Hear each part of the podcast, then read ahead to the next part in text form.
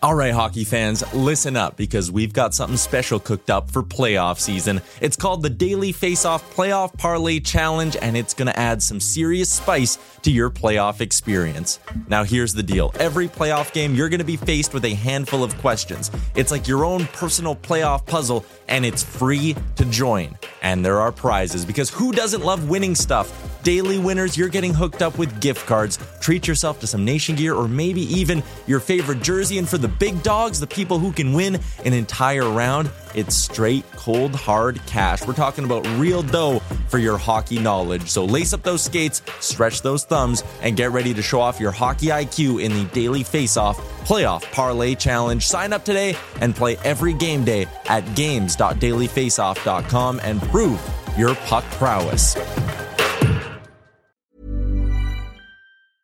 Hey, I'm Ryan Reynolds. Recently, I asked Mint Mobile's legal team if big wireless companies are allowed to raise prices due to inflation. They said yes. And then when I asked if raising prices technically violates those onerous two year contracts, they said, What the f are you talking about, you insane Hollywood ass?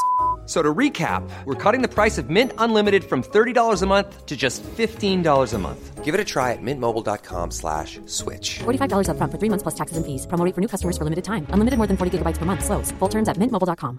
I'm Sandra, and I'm just the professional your small business was looking for. But you didn't hire me because you didn't use LinkedIn jobs. LinkedIn has professionals you can't find anywhere else, including those who aren't actively looking for a new job but might be open to the perfect role, like me.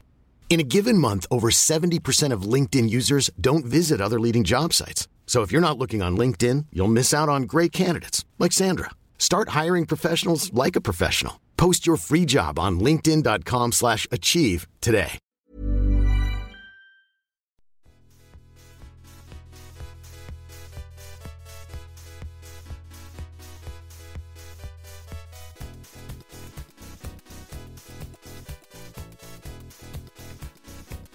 Daily Face Off podcast comes courtesy of the Nation Network.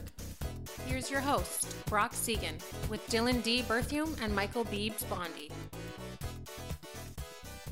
Welcome, ladies and gentlemen, to season seven, episode four of the Daily Face Off podcast, presented to you by our friends at Fantrax. Make sure during this September you ditch Yahoo, you ditch ESPN, Tell 'em you what to move do. over to Fantrax. If you do, you get an exclusive chance at winning an autographed Nathan MacKinnon jersey. Beebs, I know that makes you excited. All you got to do is register for Fantrax at fantrax.com slash DFO, and you'll be automatically entered for free to win a signed Nathan MacKinnon jersey. So, You'd think it's like the fourth time I've heard about it, but I just get more excited each time. how so, many um, accounts have you made at Fantrax?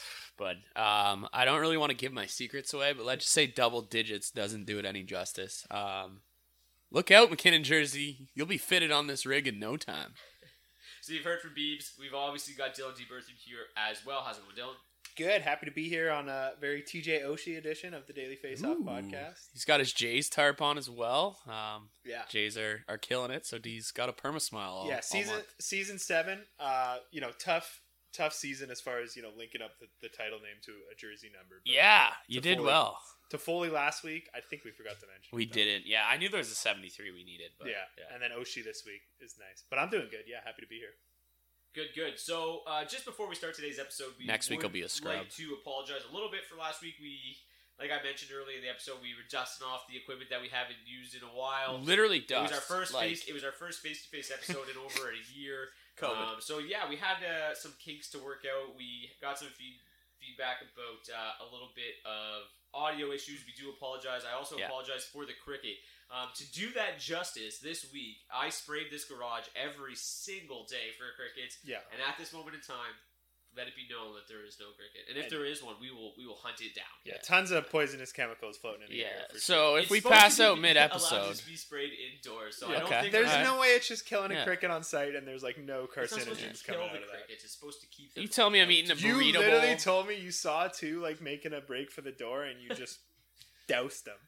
See ya, Brock unconfirmed style. reports. But uh, anyways, today's episode is left wingers. Uh, we are going to break down just like we did last week um, for the centers our top 15 consensus left wing rankings, as well as our breakouts, sleepers, and busts at the position. Um, and then yeah, we'll be off to the right wingers in the next episode. So I guess we never really explained. So we were doing basically um, Skype or Zoom episodes for the last year and a bit. Um, but yeah, we're back in the uh, the Wood Jersey studio, um, and uh, stuff's stuff's feeling good here. absolutely, Yeah, But let's get to it because you know last week centers was pretty excited. Like Yeah. I, I feel like there's especially in the top 15 because there's so many good centers. There's a lot of arguments to be made about who should be ranked where. it almost Um, makes the wingers hurt more because they're not quite as deep. You know, I, I think the right wings episode next week is, or maybe not next week. Next episode is going to be a little bit more controversial. I think there's a little bit more arguments to be made about certain guys. Left wingers, everybody seems to kind of fall into place at least at the top, and then after that, it kind of just falls off a cliff. Um, but yeah, without any further ado, let's get into our consensus top 15 left wingers. oh yeah, So at the top, uh, we all have ranked number one our Tammy Panarin of the New York Rangers. Um, Heard of as of a couple days ago, I actually had Ovechkin up there still, uh, but the more I thought about it, the more I went over my projections. I kind of just, uh, I kind of just couldn't do it. I don't think I just the advancing. you're just of trying to be edgy. uh, not even edgy. I just I still think Ovechkin has a very real chance of leading the NHL in goals this year. Like Yeah. it, it'd be you'd be insane to not think that. And there's a tremendous amount of value in that. But Panarin's just been so consistent every single year throughout his NHL career. Missed 14 games last year due to a combination of injuries and kind of some uh, you know other factors, but still put up 58 points in 42 games, 17 goals, 41 assists. The year before that, his first year with the Rangers, 95 points. So uh, I just think just the point production has kind of reached a level for Artemi Panarin where he can kind of make up the difference in goals uh, with Ovechkin. So to me, they are very, very close, one and two. Um, I have Panarin number one, as you guys do as well. Um, if we want to just move down really quickly, just to kind of stir up an argument here, um, Beebs, you're the only one that actually has Brad Marchand ranked ahead of Ovechkin. So we'll let you start here. Just kind of talk about all three of these players because they they seem to well number you know what let's just skip ahead too because Jonathan Huberdeau is a consensus number four for all of us and I think you guys would agree with me here that this is a, a, a clearly defined tier at the top with Panarin, Ovechkin, Marchand, and Huberdeau, and then it kind of starts to weaken from there. But so Beebs, me and D were in lockstep with our top four. You're the only one that went a little different. So just talk about these top four and how it kind of fell into place for you. Yeah, absolutely. I mean, Panarin, um, you went there. It just for for me, it's just the overall the point production. We've seen it so steady the last couple years. He's just in that elite tier. That just boosts him up for to one for me. I'm always um, I'm an ageist. Some people call me. Um, which I apologize if we have any older fans, but for me, um, I just assume Ovechkin's always gonna, um, you know, not, for the decline uh, the decline's got to happen eventually. And for me, um, it just the 27 point gap between Marchand and Ovechkin last year was just too much not to put Marchand ahead of him.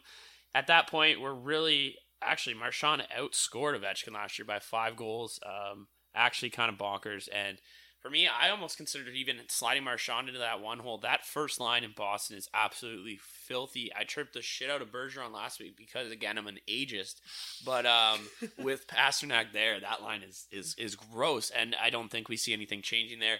There's in hockey nowadays, you can never really get that line that's going to stick together all year unless you're looking at Colorado or Boston one. Other than that, there's there's not too many that stand out as as together. Maybe one out in Dallas there, but we'll talk about that later. Um, and for me, it's just you know Marchand easy to. Um, it's uh once he he goes up there in age a bit, I'll, I'll start shooting him down my list. But for now, um, I don't think you're an Brad ageist is- as much as you are maybe a fantasy ageist. Oh, I'm a fantasy agent. I love like get me get me out there, g- give me a bingo. You're- I thrive. I, I feel like Marchand is a little older than you than you, you might realize. He's pretty too. old. He's 33 now, I Yeah, imagine. Yeah, 33. yeah, okay. Um, yeah, but Ovi's like what 36. 408? Yeah, perfect. Nailed it. We were both exactly there. But no, um, I, I don't know. It's just the the extra assist for me just helped Marchand out. Considering he outscored Ovi last year, um, it, it just it's uh if we're pushing for goals, if I can get that for sure, you know, double assist production from uh from someone like Marchand, I'm gonna go with it. And uh, the only thing you really have to worry about for him is just suspensions. Um, and you know we can we can get past that. And then uh, D, you obviously, I already kind of made my case for Panarin and Ovechkin ahead of Marchand. What about you? What what did it for you? Yeah, I mean, to your point, I- agree with you. I think Panarin's kind of, um, you know, put himself into the category of, of guys that you know you could definitely um, imagine uh, or envision getting 100 points this season, and you know you can probably count on one hand the amount of guys that uh, are reasonable threats to do that. So, um, yeah, like, like you said, I, I I think you know his point production has just elevated him uh, beyond that next level. Even though you know he's shown us, uh, and it is a valid point to bring up. He's only, I think his career high is 32 goals, but the fact that he is still co- so consistent at goal scoring at that level, at consistently coming in at tw- around 28, 30 goals Yep. every single season, uh, and you know he's going to be up around you know just shy of an assist every game basically. So Actually, kind of bonkers. Before last year, he hadn't dipped below 27 goals in six years, so that's Yeah. pretty. Uh, includes his rookie season. Yeah, and then obviously the shortened seasons, right? So really consistent goal scorer, um, and yeah, always a chance for him to pop off if he takes on more of a, of a shooting role, but uh, tends to defer and you know create opportunities for his line mates, which um, makes a lot of sense and you know speaks to his point production. But uh, yeah, and then Ovi over Marchand.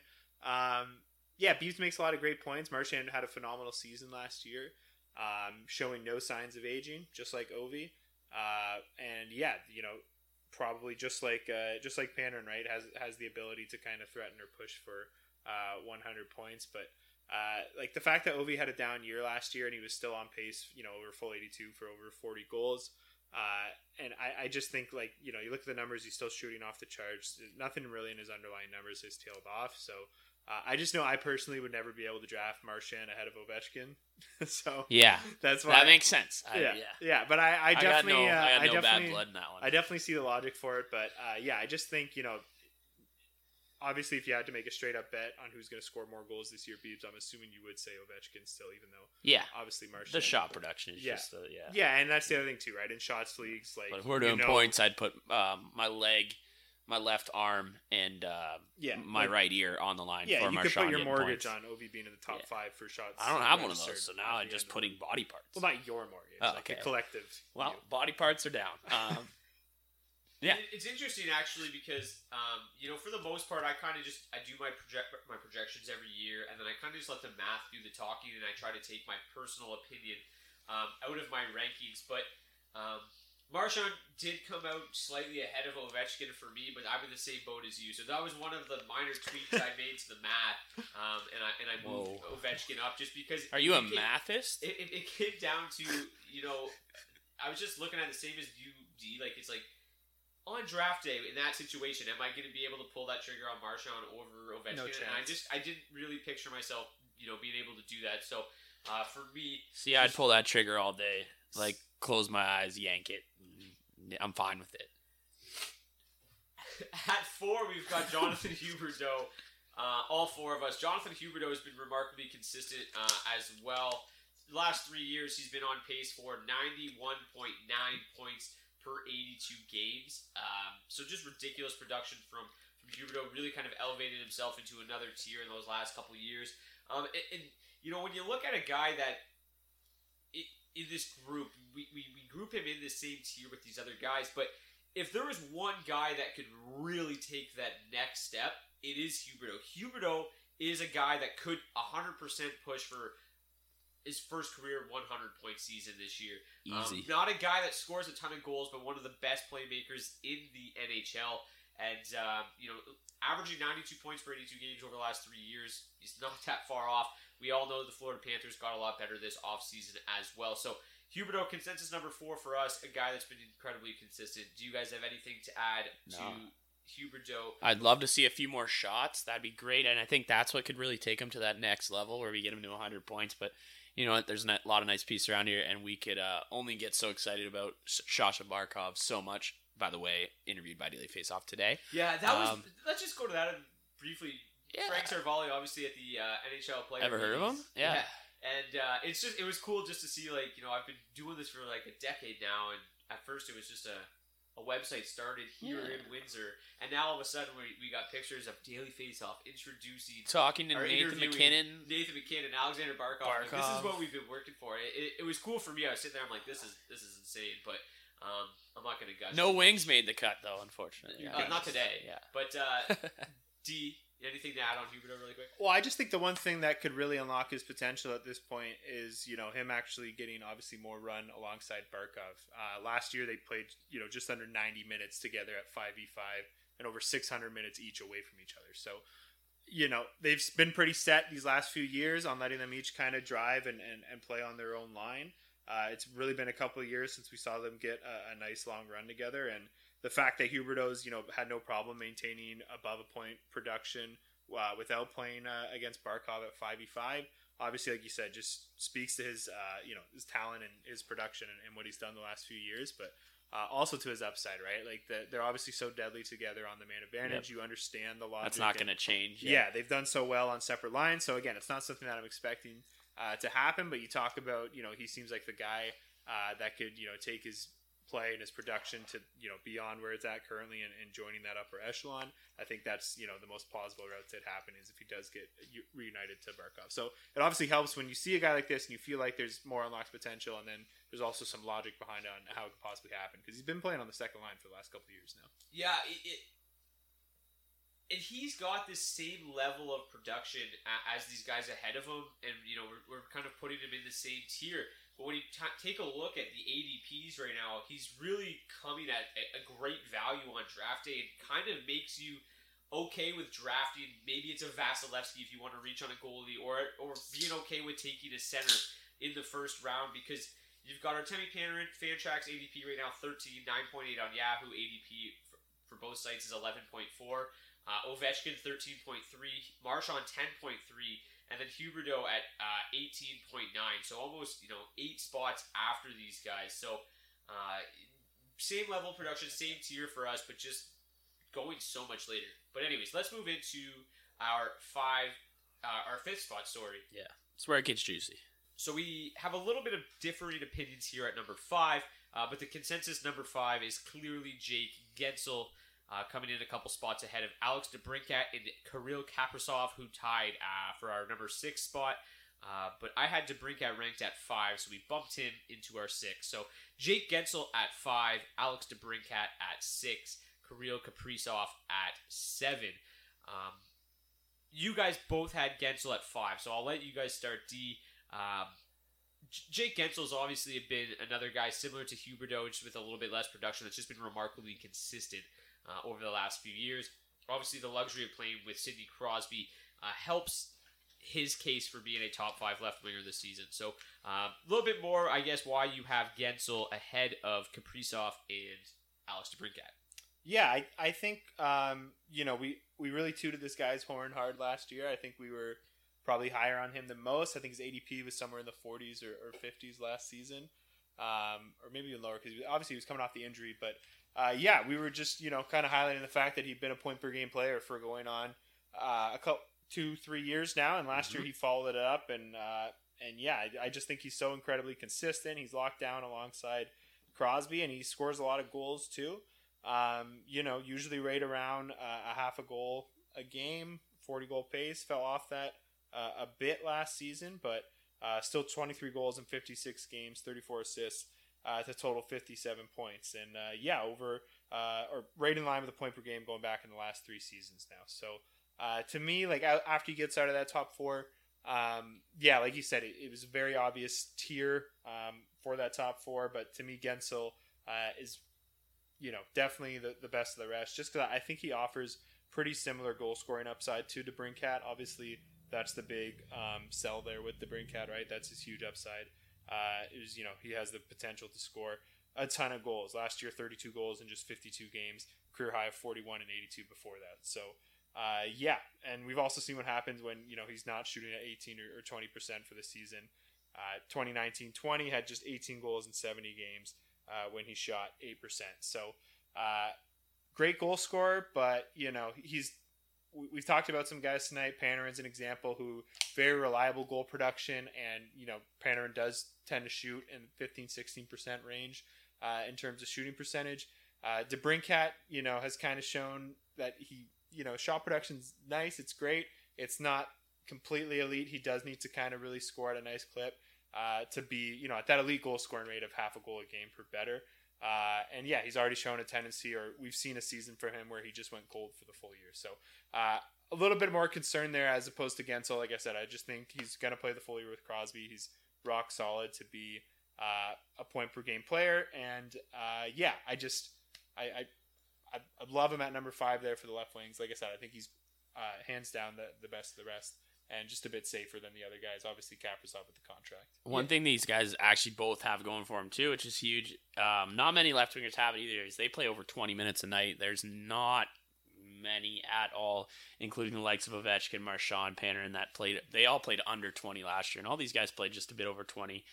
Um, you know that that's not too bad, and that also helps all production numbers, as we know. Um, D, you basically nailed it on the head for me there. Um, I'm not going to add much more to that, other than the fact that you know Guentzel DeBrincat, but I do think that DeBrincat has that ability to be the next um, Alex, Alex Ovechkin esque type scorer. Not at the same level, but just uh, in a couple years, he might be the the guy we're looking at always as that goal, that number one goal production guy in the league. But at the same time, like you said, there was a year of coldness, and uh, as as an owner of DeBrincat for multiple years, that year of cold really hurt. Almost led to dropping him and not keeping him. Um, but then again, it's just it, that, that it's just so hard to you know stay away from that natural goal production already has a 40 point or a 40 goal year under his belt. But um, Jake Guentzel just takes it above him. Being being with Sid helps it, and you know just everything there. Um, plus playoff Jake, you got to hope that comes out during the year. like I mentioned, I, I kind of just let the numbers fall where they may, and, and just go with um, go with it. And these two uh, could not be ranked any more similarly. In, in, you know, if it was really up to me, I probably would still take Guentzel over DeBrincat. Uh, but the, the reason I had, I ended up with DeBrincat over him, I just think that we've seen kind of just what Jake Guentzel does at his best, and it's terrific. But DeBrincat just still seems like he has a, a next level. Like last year, granted, he shot 20.8, 20.6%, but if you extrapolate those numbers, what he did last year over 82 games, he was on a 50 goal pace. Um, and there's only a handful of guys in this league that you can say legitimately have a chance at 50 goals. Is he going to shoot 20% again this year? Probably not. But even if he settles back into his career average of 15, um, he's probably going to score 40. I just think that he has kind of just a, a little bit more upside. Uh, but I think, you know, in projections, what they normally are is just kind of a, an average, right?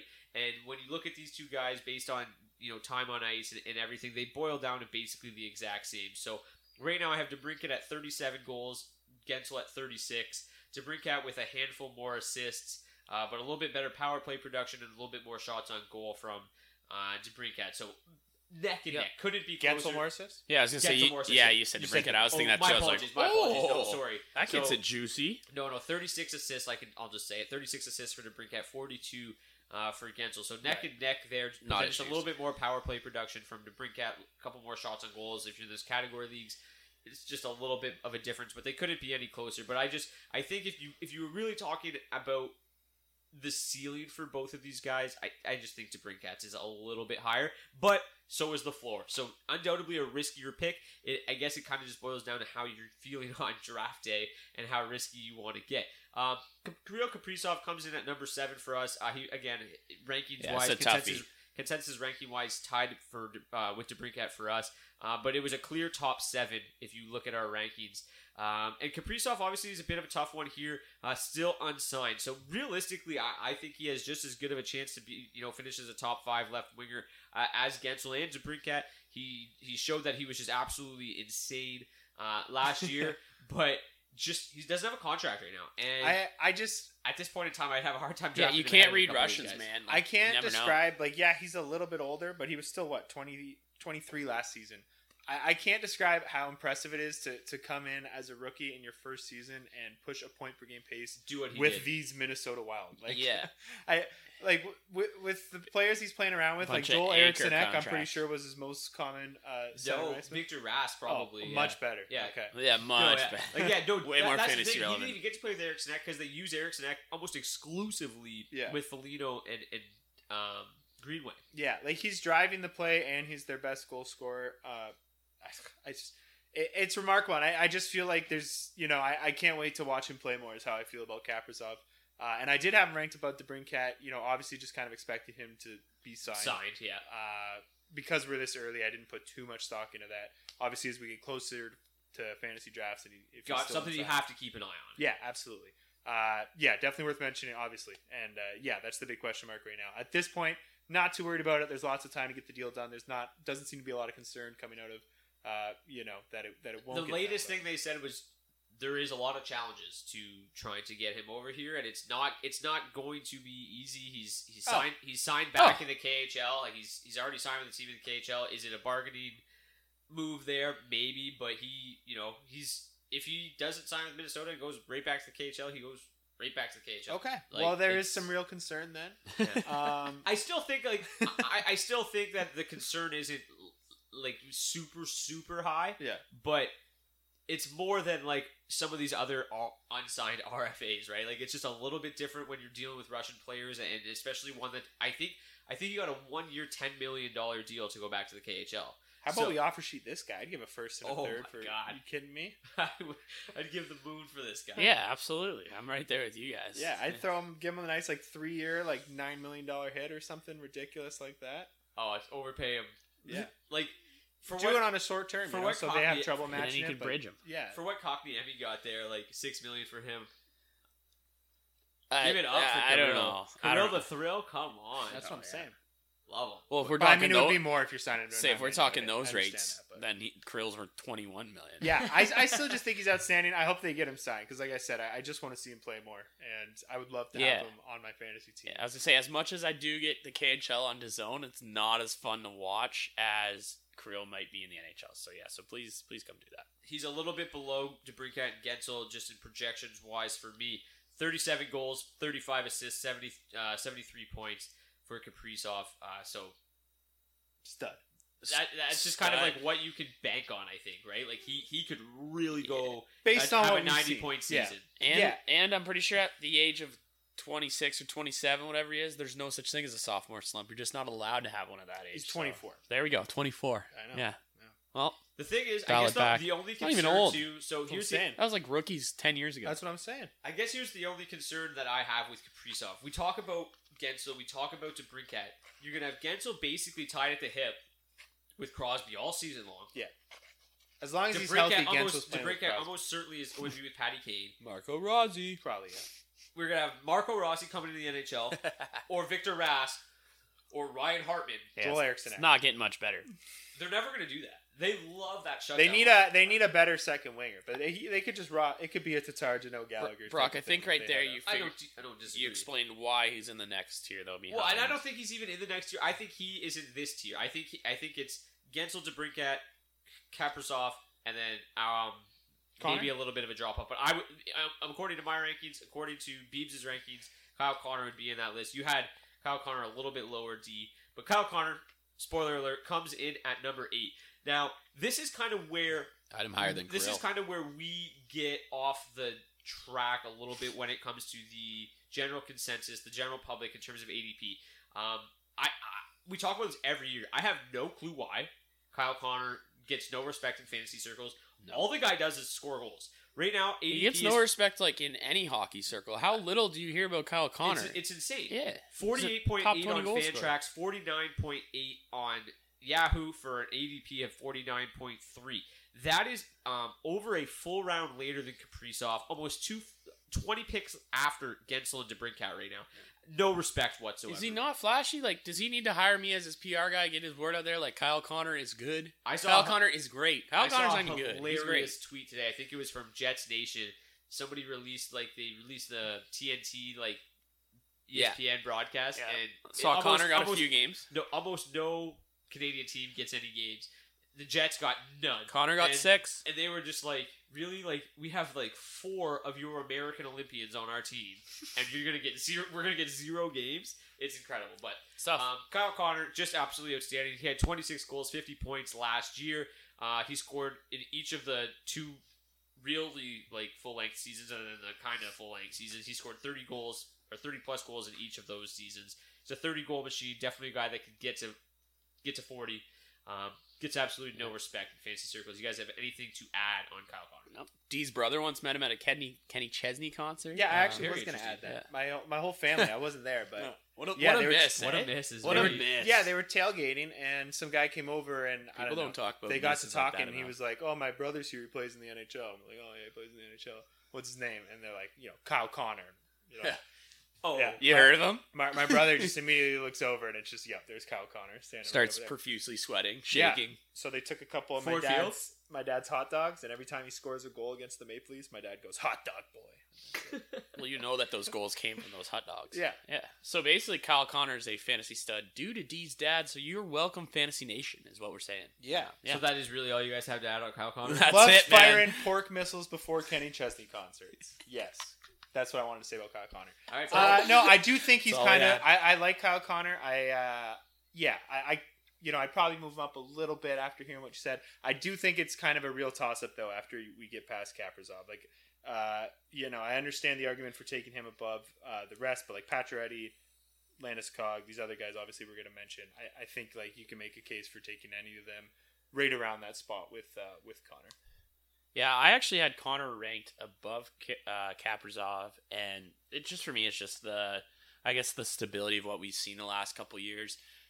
Kaprizov's only done it one year. It could. I did say it's impossible for him to have a sophomore slump, but realistically, it could happen. And if it does, at that point, I would I would much rather have Kyle Connor. Just way more driving pieces in Wash or not in Washington in Winnipeg um, than we have out in Minnesota. As we've talked about, I don't want to beat the same drum, but yeah, Kyle Connor for me. I just I I, I just I, I I don't get the disrespect. I don't want to go back there, but I just I still don't get it. Um, and uh, and for me, I just I'll take the safe bet on him over Kaprizov just this year, especially with everything going on. So very interesting at this position. Um, so projections wise, I have Kyle Connor at 38 goals, which would be seventh best, tied for sixth best actually in the NHL this season, going in like the fifth round or whatever it is. Um, right behind him though is DeBrincat, Kaprizov, MacKinnon, and Guentzel. So all all four of these guys right there neck and neck, at least in my projections. And I wouldn't be surprised if that's how it boils out. I mean, these are all guys that have been kind of proven goal scorers. Um, and, and it makes you wonder what the reason you would want to reach for a guy like, you know, maybe Ovechkin in the 15th overall pick or 13th like he's going right now. When you can get a guy like Kyle Connor, 40, you know, 49th overall, several rounds later. So there's a really nice chunk here um, at 5, 6, 7, 8 with Guentzel, DeBrincat, and Kaprizov, and then Connor. Uh, moving down, we've got a couple of veterans, Beebs. Maybe I won't let you talk about them since you don't like Yeah, older guys, I- apparently. apparently, But yeah. Max Pacioretty up. is our consensus number nine. Gabriel Landeskog consensus. Oh, I can talk about him. Ten. Um, D, we'll start with you because you, as we mentioned, you had Pacioretty ahead of Connor. You had him ahead of DeBrincat. Uh, very high on Max Pacioretty. Uh, yeah, I just think he's been great the last couple seasons. His, you know, his uh, last two years in Vegas, he's been over a point per game. Uh, I think he's a lock to get you right around a 40 goal pace. Uh, I just think he has a little bit more goal scoring upside than Connor, so that's why I had Pacioretty above him. Uh, and yeah, you'd be surprised to actually see the amount of assists Pacioretty's racked up since he's been in Vegas. Uh, so yeah, I just think he's become, uh, you know, he's aging like fine wine. I think he's become he a, a little bit like fine wine. yeah, a little bit more complete of a player, at least older in he terms gets, of the more uh, he shoots. his fantasy hockey and his uh, his production. But uh, yeah, or at least kind of back to you know his peak years in Montreal where he was going 30-30 for fun each year. So um, yeah, these last couple years he's really pushed his goal scoring ceiling, and the assists have been right there as well. So uh, he's on a great team, as is Connor. Great power play. So like I said, I get I get the argument, but I still think that. Connor's not as clear cut above the rest of these guys, and I, I could understand taking a guy like Pacioretty. Like I said, I probably would, uh, depending on kind of maybe how my, my team was built out. Otherwise, if I was already a little heavy on goals and and and uh, maybe wanted to to focus on uh, just making sure I get someone that I can count on getting me 70, 75 points, maybe I lean towards Connor because obviously we've seen Pacioretty, uh, his assist numbers, you know, dip off maybe seasons at a time. Uh, but yeah, ever since he's been in Vegas, like I said, that hasn't really been an issue, and he's scoring as many goals as he ever has. So uh, I just think he's a, a little bit more of a lock to, or maybe not more of a lock, but a better bet if you're looking at someone who can, uh, you know, score at a, a goal every other game and, and uh, be close to a point per game because that's what he's done the last two years. So like him just a little bit more, and yeah, that's why I think that Connor is closer to this tier than than the one above. His uh, his three seasons in Vegas over an 82 game stretch. If you if we play the extrapolation game with Max Extrapolate, Pacioretty, uh, 35 and 35, 297 shots per 82 games, one of the few guys that can really threaten 300 shots on a season. I absolutely love Max Pacioretty. He is just extremely consistent. I again, I, I just think with some of these other guys, I think there might be just a bit of a higher ceiling.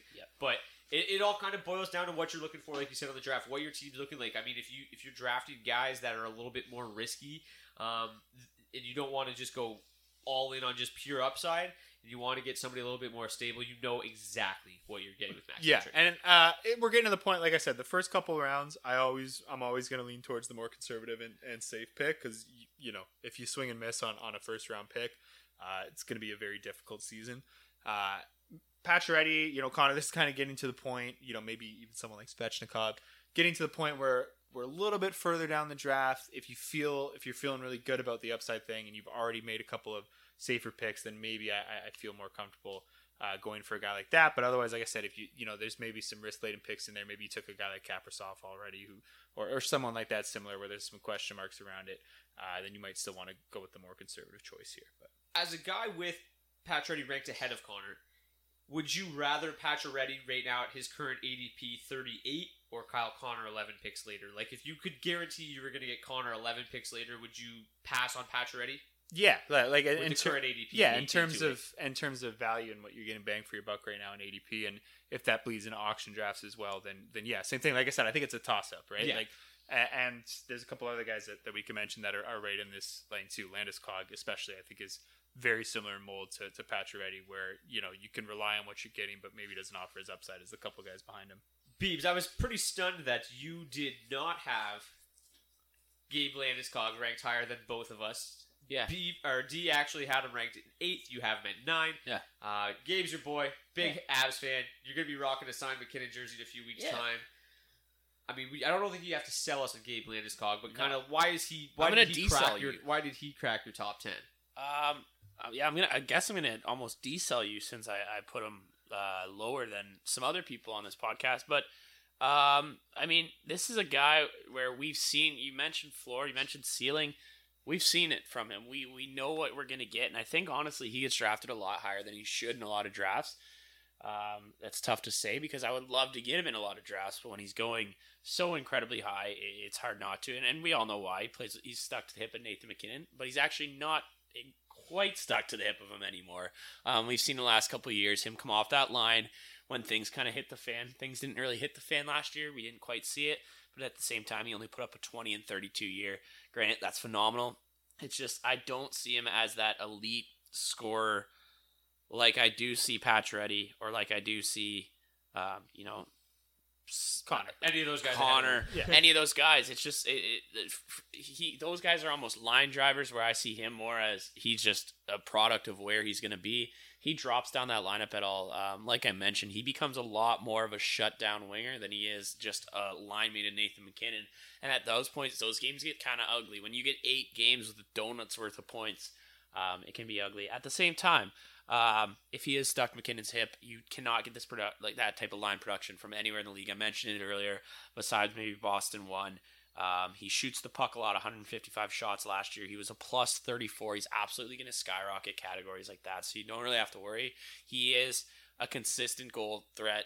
He's always, but as I mentioned, you know, we know where we know where he's capped at. We know what's going to happen from him um, in his best years, and uh, and yeah, and I think he deserves that spot. It's just more you know you're getting, and uh, the other guys I just expect a little bit more from.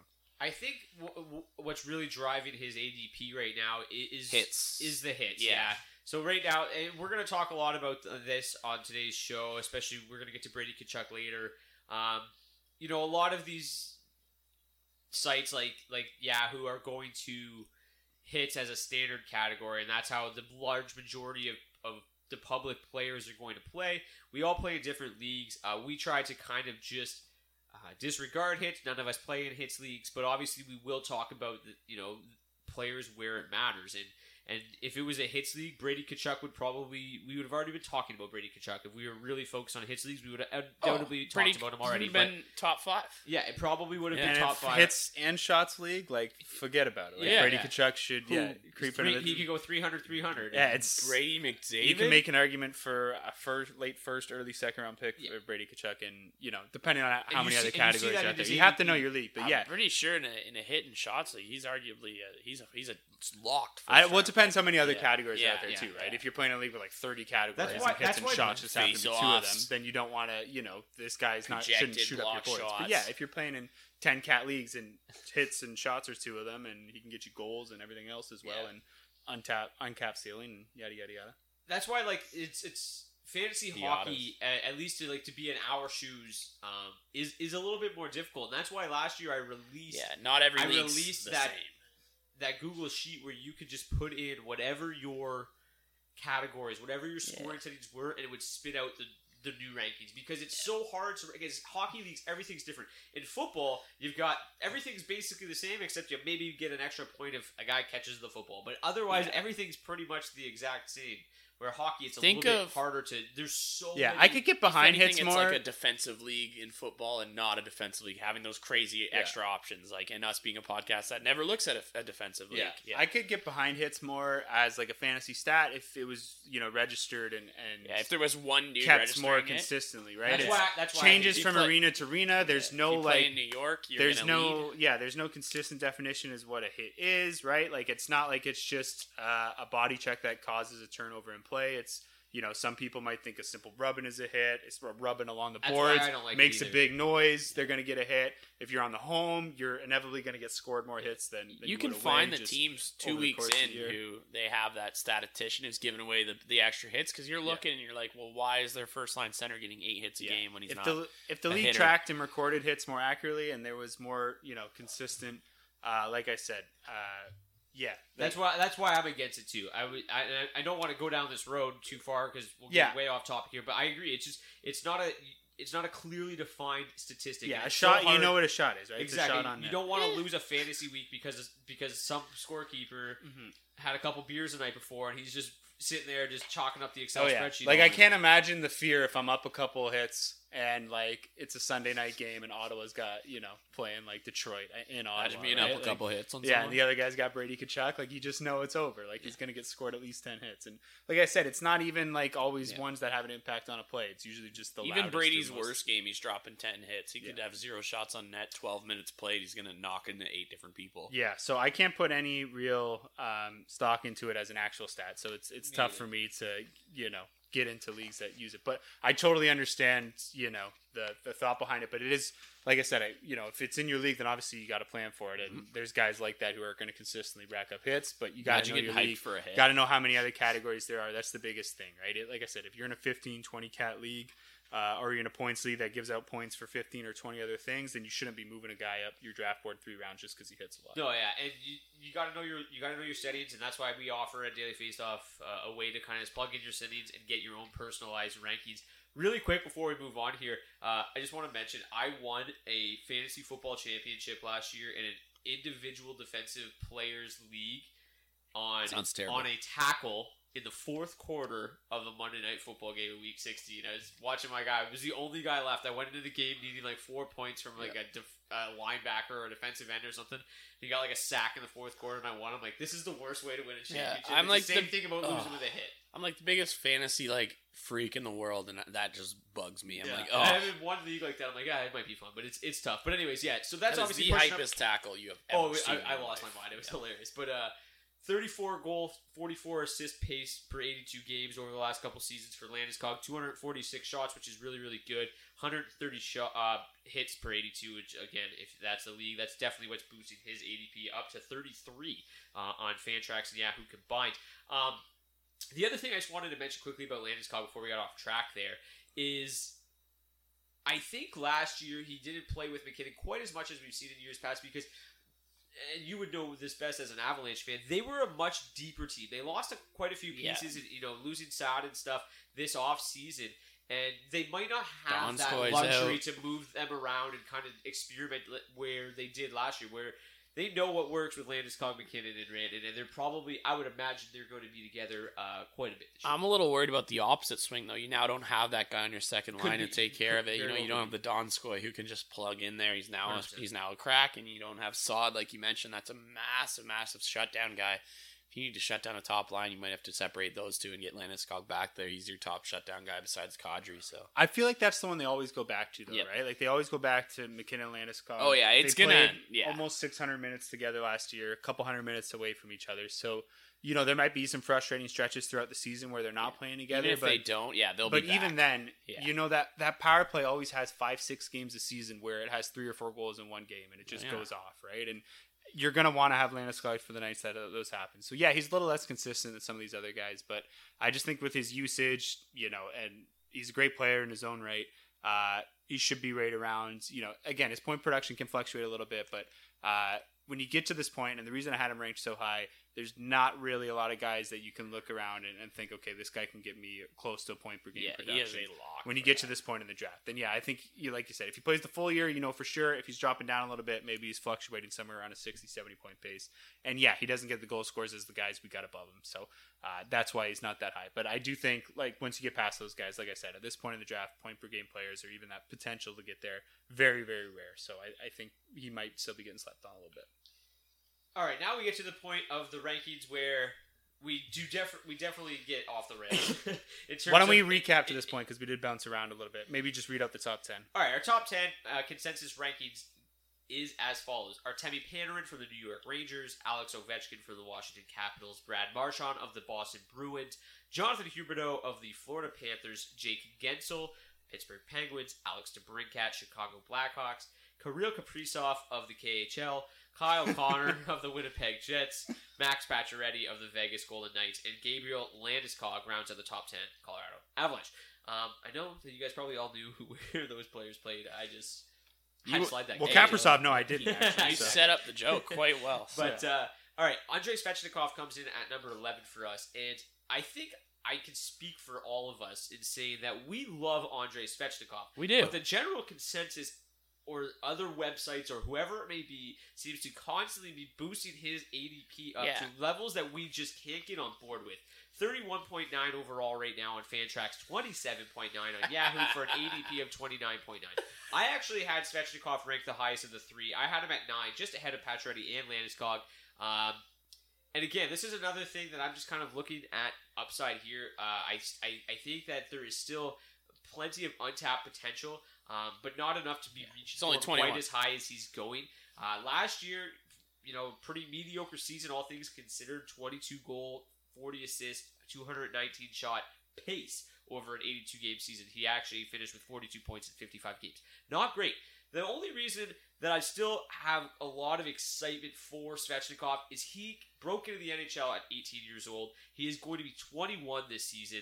So I talked last year or last week, excuse me, about how much I love that top line of Svechnikov, Aho, and Teravainen. They broke it up a lot last year. Teravainen was hurt most of the season, but when they're together, they're unbelievable. They're one of the best lines in hockey, and I still think that there's there's room for Svechnikov to grow. Um, that's why I'm willing to take him over guys that I that I think are kind of just have reached their potential in, in Pacioretty and Landeskog. We kind of just know what you're getting. Where I think Svechnikov can still break through, but it, again, it's going to be kind of where you're at in the draft and how much risk you're willing to take on. Would I take him at 29 overall?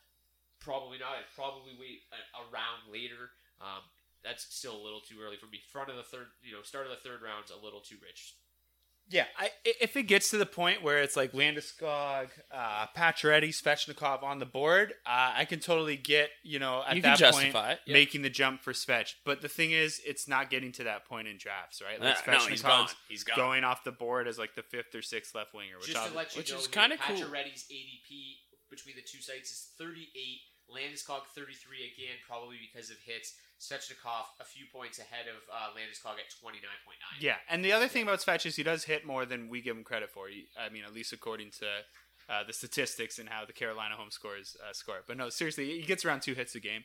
Uh, so obviously that's going to help him out in banger leagues a little bit uh, as well. But yeah, uh, I actually have Svechnikov as about uh, as my bust. Um, so we'll get into it. Yeah. We'll get into it now, I guess. But yeah, well, with that ranking, I mean, it's just he just yeah, and it, again, I love Svechnikov, and like I said, if it actually got to this point, I could definitely see myself pulling the trigger on him over someone like Pacioretty uh, or Landeskog. But he's going before all those guys, um, and yeah, it's kind of the same thing as last season, right? Like last year, he was coming into uh, the season as ADP. He was like uh, almost a late first, early to mid second round pick. Yeah, last year they had him right? crazy. 13th, high, yeah. So, uh, and you know, we said it last year. You know, Didn't he's happen. a great, great young player. Hasn't shown us the ability to really be at that point production uh, to warrant that kind of selection. And uh, unless you're Connor McDavid in your rookie season, we're not gonna ba- we're not gonna draft you at that point based on what you haven't shown it, especially at the top end of the draft. Like I said, I talk about it all the time. You need to draft guys that have shown you they can do that. And like what happened last year, right? 42 points in 55 games, basically stayed right around that 60 point pace he was at the year before. So I, I was really expecting to see that ADP fall off a lot more because he was so disappointing last year. For It's like they treat his did ceiling to him. like it's his Yeah, actual. so I, I'm pretty sure I had him every as a time. bust last year too, and I do love him as a player, and I hate harping on I him. think he so was much, a but- consensus bust for last, us last year because Yeah. we were looking at that ADP. We're like, this guy's he- he- you can't. We talked about it. We, you can't. You could lose your draft in those first two rounds. Yeah. And if you take him on the 12, 13 swing, you which was probably his did ADP last year if you you would have been yeah. fucked. Yeah, because he gave you the production of a guy you could have drafted in the tenth round. Yeah, right? Hundred So, um, so yeah, that, and that's the real concern with Svechnikov here. Uh, like I said, if it gets to the point, it, and it is a big difference between someone going 30th overall and someone going in the 40s or, or 50s, right? Like it's it's a it's a big big difference. Uh, you know, end of the third round, you're still drafting the cornerstones of your team. Basically, from that point out, you're looking for more complementary pieces, and you can afford to draft with upside when they do have a you know a, a slightly reliable floor, like Svechnikov does, right? Uh, but it's a really really crowded top six, top nine even. Uh, and yeah, I just like I said, for all the points we realized, I would not be taking him as early as his ADP is. That's why I have him as a bust. Still a great player. If he fell around, even just one round, two rounds later, I'd be happy to take him because obviously he has the upside, he has the potential.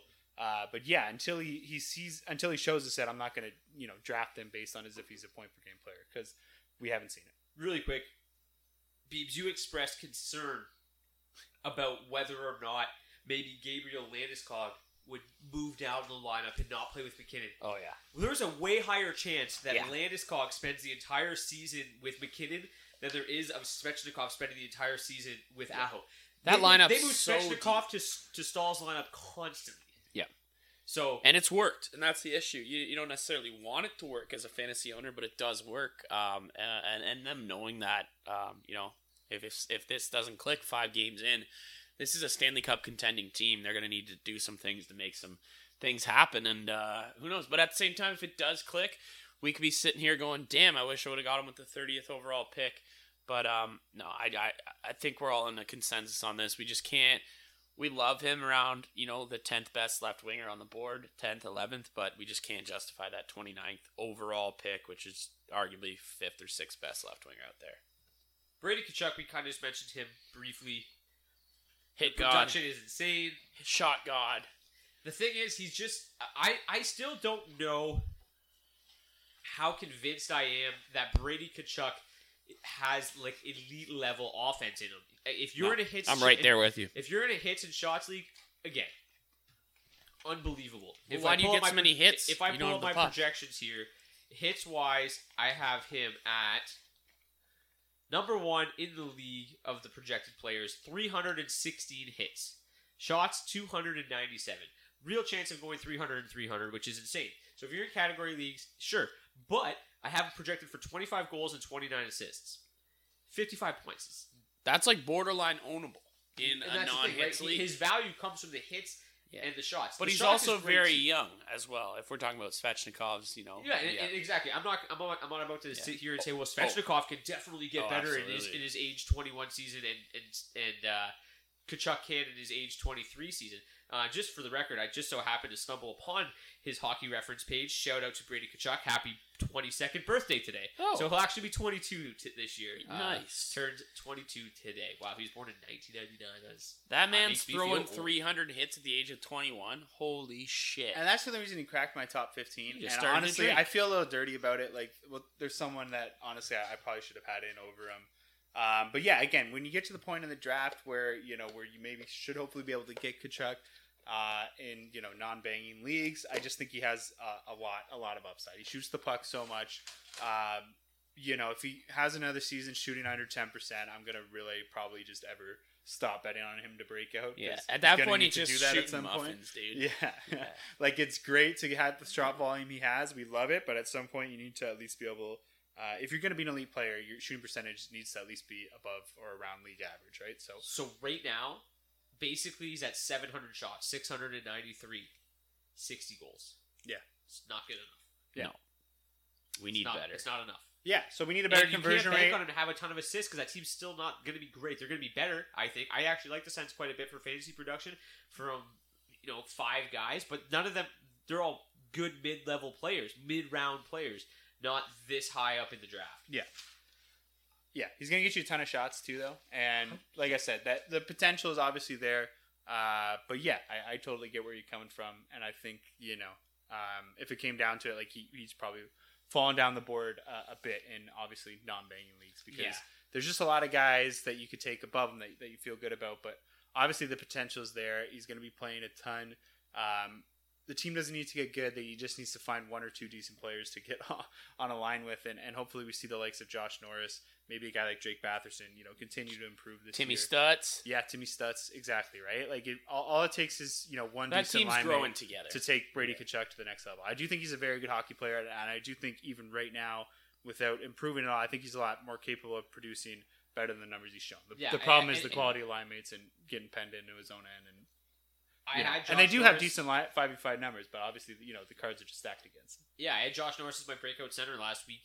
Um, so I obviously believe in Ottawa one, but I, I think again Josh Norris is a guy that you're getting to the mid to late rounds where right now current ADP for Brady Tkachuk is 15 on Fantrax, 24 on Yahoo. It's just way too early. Yeah. Again, hits league is a caveat caveat there, but Yeah. It, it's all it is, still, he's right? still going to be going fairly early. standard leagues on Yahoo, I think have shots now too, right? So Yes.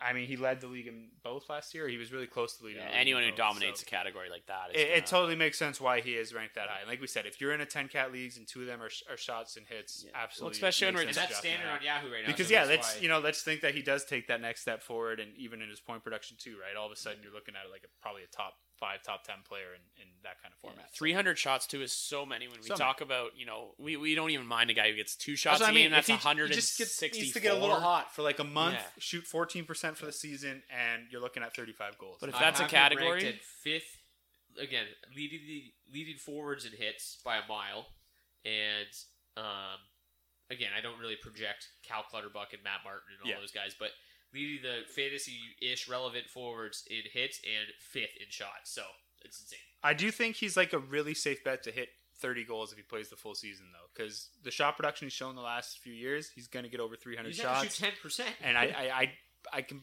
and he might not like he's going to be probably over 300. So he might, it might just need to hit, shoot eight or nine percent. So I think he's a really good bet to hit 30 goals for the first time. So yeah, Sorry, Beavers, I cut you off there. Finished your thought. Well, all, all I was saying is just that production. If we're saying good guys give you 106, you get 140 extra in that category per year. That is so much. yeah, and that, and that's why I like him so So, much. much if you have that category. Yeah. It's just like an extra player worth of shots. Yeah, It's crazy. and and like I said, be, like I said, because I think Yeah. he's a pretty safe bet or a, a good bet to hit 30 goals. I think his floor is like 25 goals, and then obviously if he just gets hot or you know has a fluky season, eh, 40 goals are well within reach if he just shoots like I said slightly above league average. yeah, we watched good. his So brother. that's why I like him so much because it's not.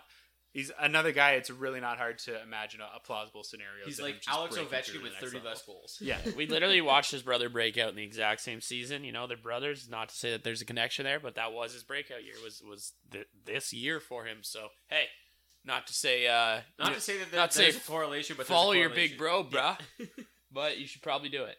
All right, let's wrap up our top 15 here with 13, 14, and 15.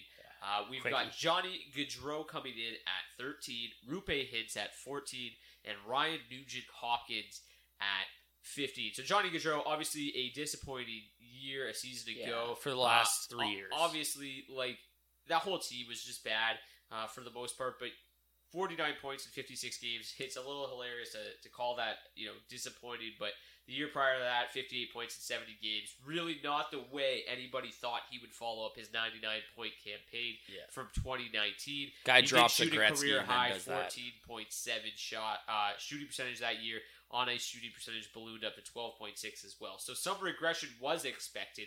I don't think anybody expected him to crash back down to earth quite as badly as he did, but I think there's still room for optimism here with Gaudreau, in my opinion. I think the Flames did a nice job kind of stabilizing things this offseason. They brought in some nice pieces. we all are, are big Blake Coleman fans. Not that he's going to really move the needle a ton. Are we? in terms of fantasy? But in, in terms of being a real hockey player, he's Yeah, tremendous in that regard. Um, and just they should just be a better hockey team overall. So I I, I think Gaudreau. Uh, I like his chances to bounce back a lot more than I like Sean Monahan's. Yeah, Gaudreau's only not had 40 assists one year in his career, and that was last year. Shortened season again, and um, you know we're talking about this guy having an off year, like you said, Brock. 49 points in 56 games. Over an 82 game stretch, that's still nearly nearly 30 goals. It'd be about 28 goals and nearly 40 assists. If you're having a 28 40 year, that's pretty freaking good. But you know, just where people have been taking Johnny Gaudreau, a lot of people expect him to drop that hundred, and I guess I also kind of do as well. He was making 60 assists look pretty simple back in the day. Um, it's still there. Only 28 years old. This team's gonna click. We just haven't seen it happen for two years. Um, when it does, I, I kind of want to be on that Johnny Gaudreau train. Just to play the extrapolation game with Yeah, Gaudreau, extrapolate the over those two seasons that we would call disappointing, following up a 99 point season. If you extrapolate those numbers over 82 games, 24 goals, 46 assists, so still a 70 point campaign. So Yeah.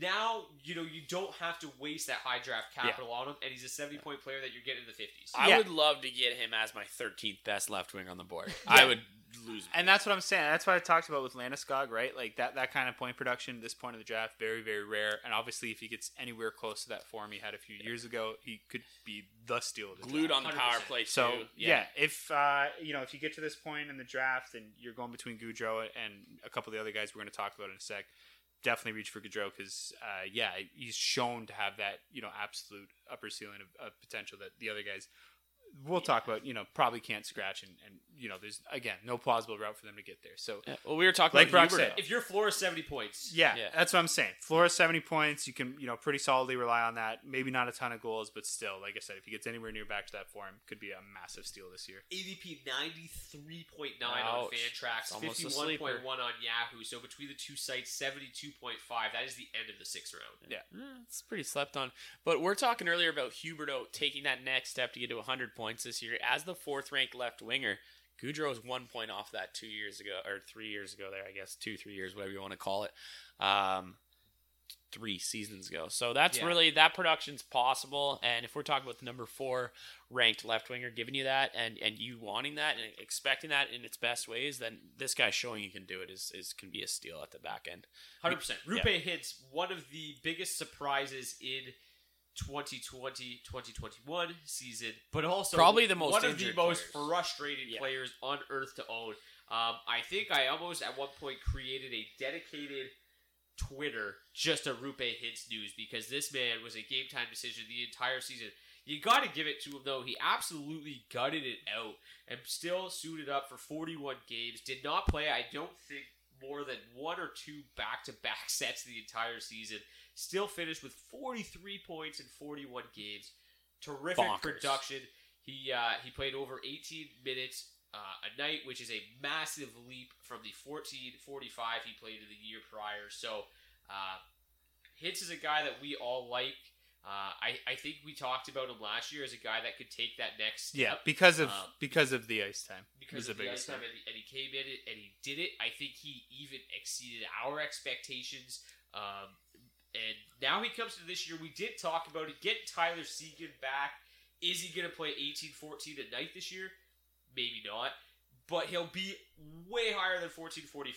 This is still a team that loves to use Radek Faksa. Tied to, tied to Landry is probably their fourth line center this year. So they're deep down the middle. Is Hibbs going to see a ton of ice time, whether he's at center or or at the wing?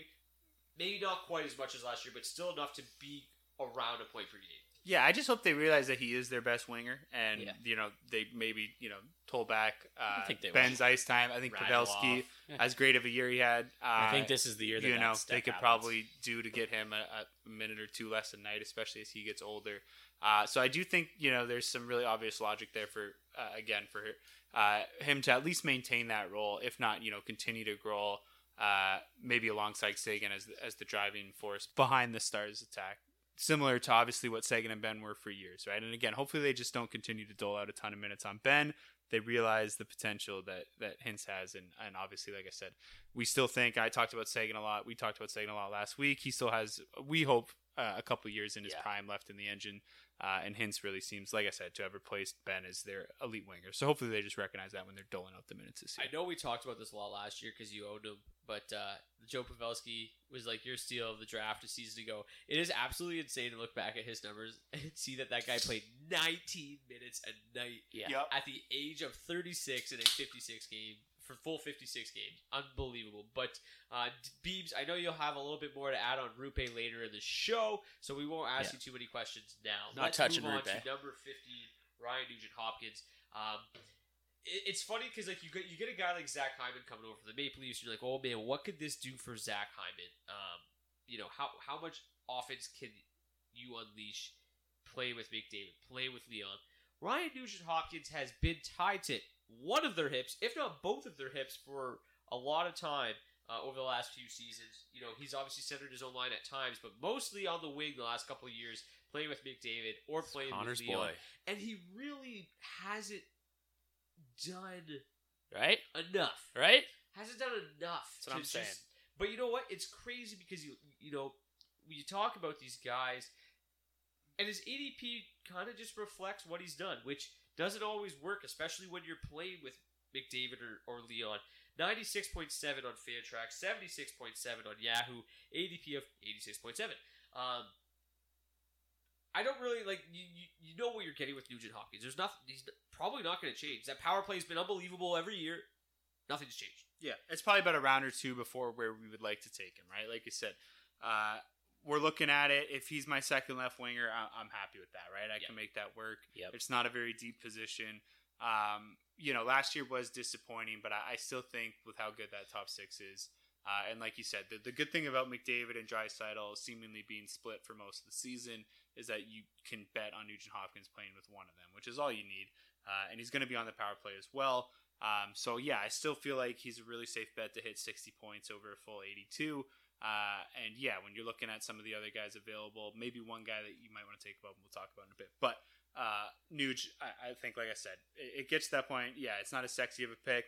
We wouldn't be taking him as early as that ADP. I'd be into him around later. Like I said, if he's my second left winger, I'm happy with that because I know I can count on something around a 30 30 pace. 27 goals, 41 assists, 212 shots over the last three seasons if you extrapolate them over 82 games. One really good thing about Nuge, averaged over 20 minutes of ice time in those three seasons. So, guy that you can rely on to play a lot, but really, you know, playing with those two guys, 27 41. I mean, yeah, meh. I just don't. I I like.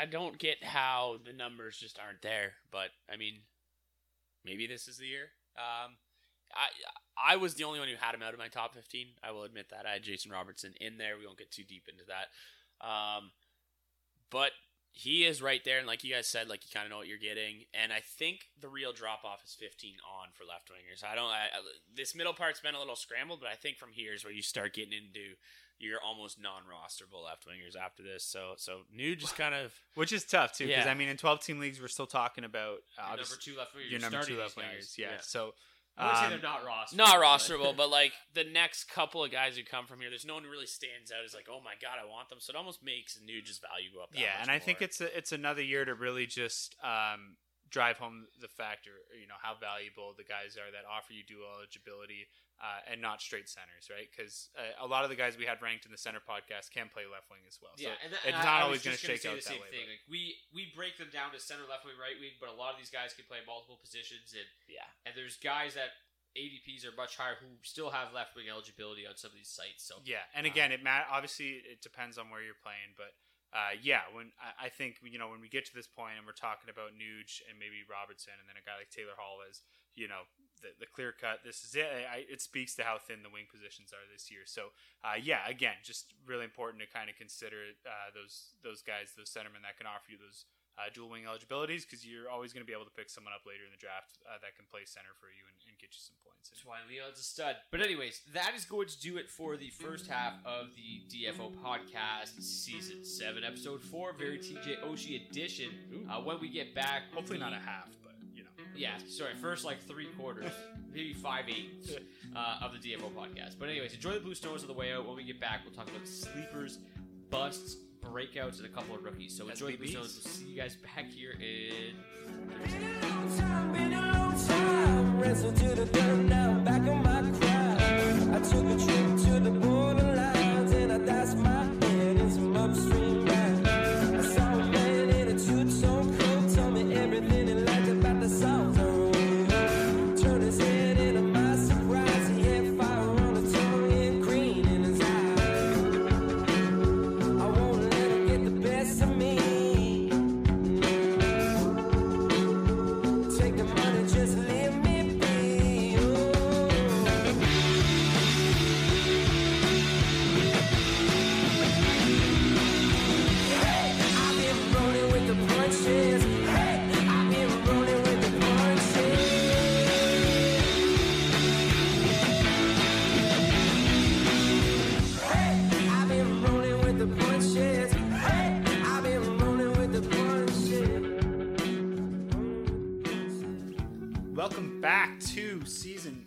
seven, episode four of the Oshie. Daily Faceoff podcast, a TJ Oshie episode, uh, to be sure. Uh, hope you guys enjoyed the first half of the show, brought to you by Fantrax, as well as the second half. Uh, quit your leagues, go up and sign up at Fantrax. Uh, and www.fantrax.com slash DFO. there you go. And if you do that, you will be automatically registered to win a Nathan MacKinnon signed jersey, which who wouldn't want? Yeah. I like. I honestly, If we're, you should give me the ad read, Yeah. and it would be. I it, the ad read is in my brain. Oh, okay. Well, that's that helps. It helps. But yeah, Fantrax. They're great. Check them out uh, and get yourself Nathan MacKinnon jersey by going to www.fantrax.com forward slash DFO. These guys are nails. I might just quit because I can't ever. True professionals Yeah, over here. I can't ever keep up to that. So let's get into the SBB portion of the show. Uh, we'll start with the bus now, since I already uh, kind of went a little hamburgers on Andrei Svechnikov earlier. Uh, and again, much love to the kid, just being taken about two or three rounds earlier than I would take him. Uh, and at that point in the draft, that's a, a significant uh, margin. So, uh, yeah, we'll get right into it. Uh, Brock, I hear you're just itching to talk about uh, a bust of your own. So, uh, why don't you take us away here? Who, who are you looking at the left wing position that's just going to bust right out of leagues this year? Alexander Radulov for me. Um, on on Yahoo specifically, Fantrax he isn't so bad, but on Yahoo right now, ADP is ninety two point five.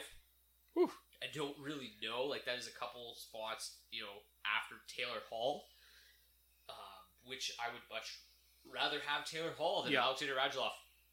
The weird thing is, like two years ago, it looked like Radulov was like just like he was done, like he was going to retire from the NHL.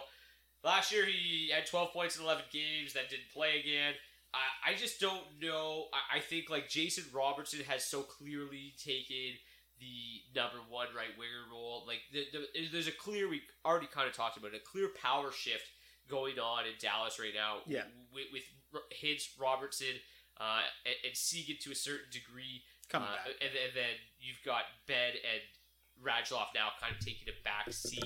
The old boys are becoming the third line boys. Yeah, you'd love to say that, eh? yeah, The way- yeah, exactly. That's gonna be the theme of this episode. You know, and, and honestly, like I still think Radulov can be a, a relatively productive player uh, this season. I, I, I have him projected at 20 goals, 30 assists, 50 points. Not bad uh, by by any stretch. I still think he could be a serviceable bottom of your roster guy. Uh, but on Yahoo specifically right now, he's going 92.5. It's just way too early for my liking, so that's why he's my bust. Uh, Beebs. You Yeah, I just another guess I just gotta say the floor is just not there, right? Like the obviously the upside is we saw you know Yeah. point per game in a very very limited uh, you know sample size last year, uh, but yeah, he's obviously has that potential. But at that point in the draft, you want a much more you know stable floor to be taking someone with your fifth or sixth pick. First two years in Dallas, 72 points, 72 points. And then after that, 34 and 60. It just Yeah. fell off a cliff. He, he did look solid last year, but I, I'm a little concerned.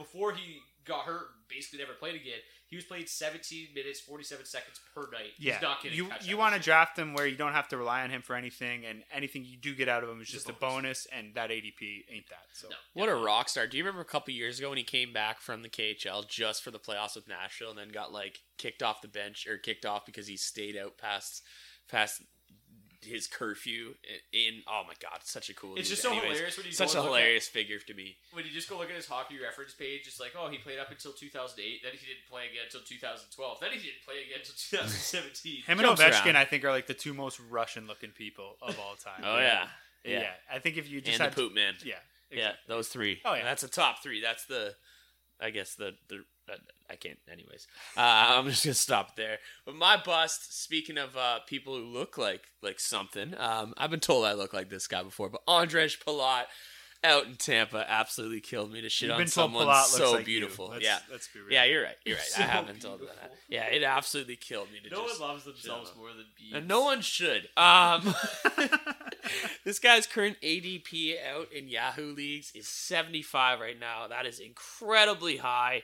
Um, honestly, what did I miss? Is it the double cups? Is it more just because he looks like me? Is that why he's going so high?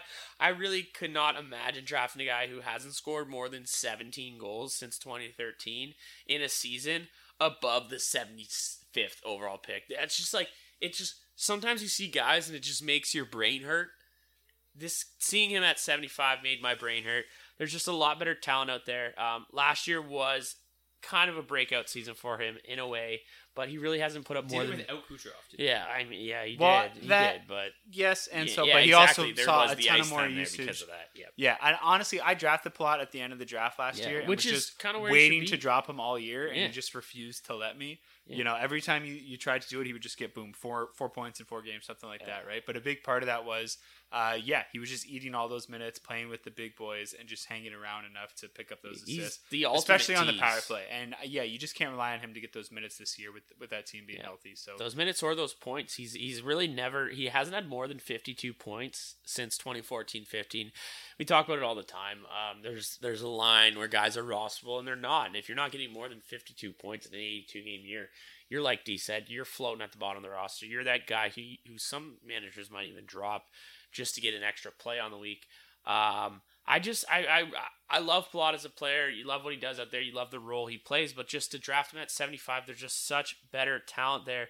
Um, at the time of doing this, he was going around the, right around Rupe Hintz, who we are talking about as a top 14 winger, uh, going around RNH, Marchessault, Jason Robertson. These are all guys who I would just personally much rather the ceiling and, and just the floor even is way more for all of them. Um, Yeah. It's kind of a no brainer. So if someone in your league wants to go crazy and jump on that Palat train, let them do it. Let them get him out of the way and get that pick out of there. But for me, I just I'm sorry, Andrej. Can't do it, bud. I have the absolute dagger for Andre Palat here. You ready? Nail. Last year, career high, twenty points on the power play. Okay. Yep. Regular season, third on the Lightning in power play ice time per game, three thirteen per game. Yeah. Nikita Kucherov returns to the playoffs. Andre Palat, eighth on the team in ice time on the power play, one hundred three per game. Clearly, You heard it here. moved off the top power Yeah. play unit uh, in favor of Kucherov. Shocking. It's almost like he was the fifth best option on it. goes goes to the second power play unit. Does basically Yeah, because he's playing 28 seconds of power play probably. Yeah, so in the in the postseason, he had exactly zero power play goals. Um, so Andre Palat, yeah, you, and you know what? I, I think that it's it's pretty clear.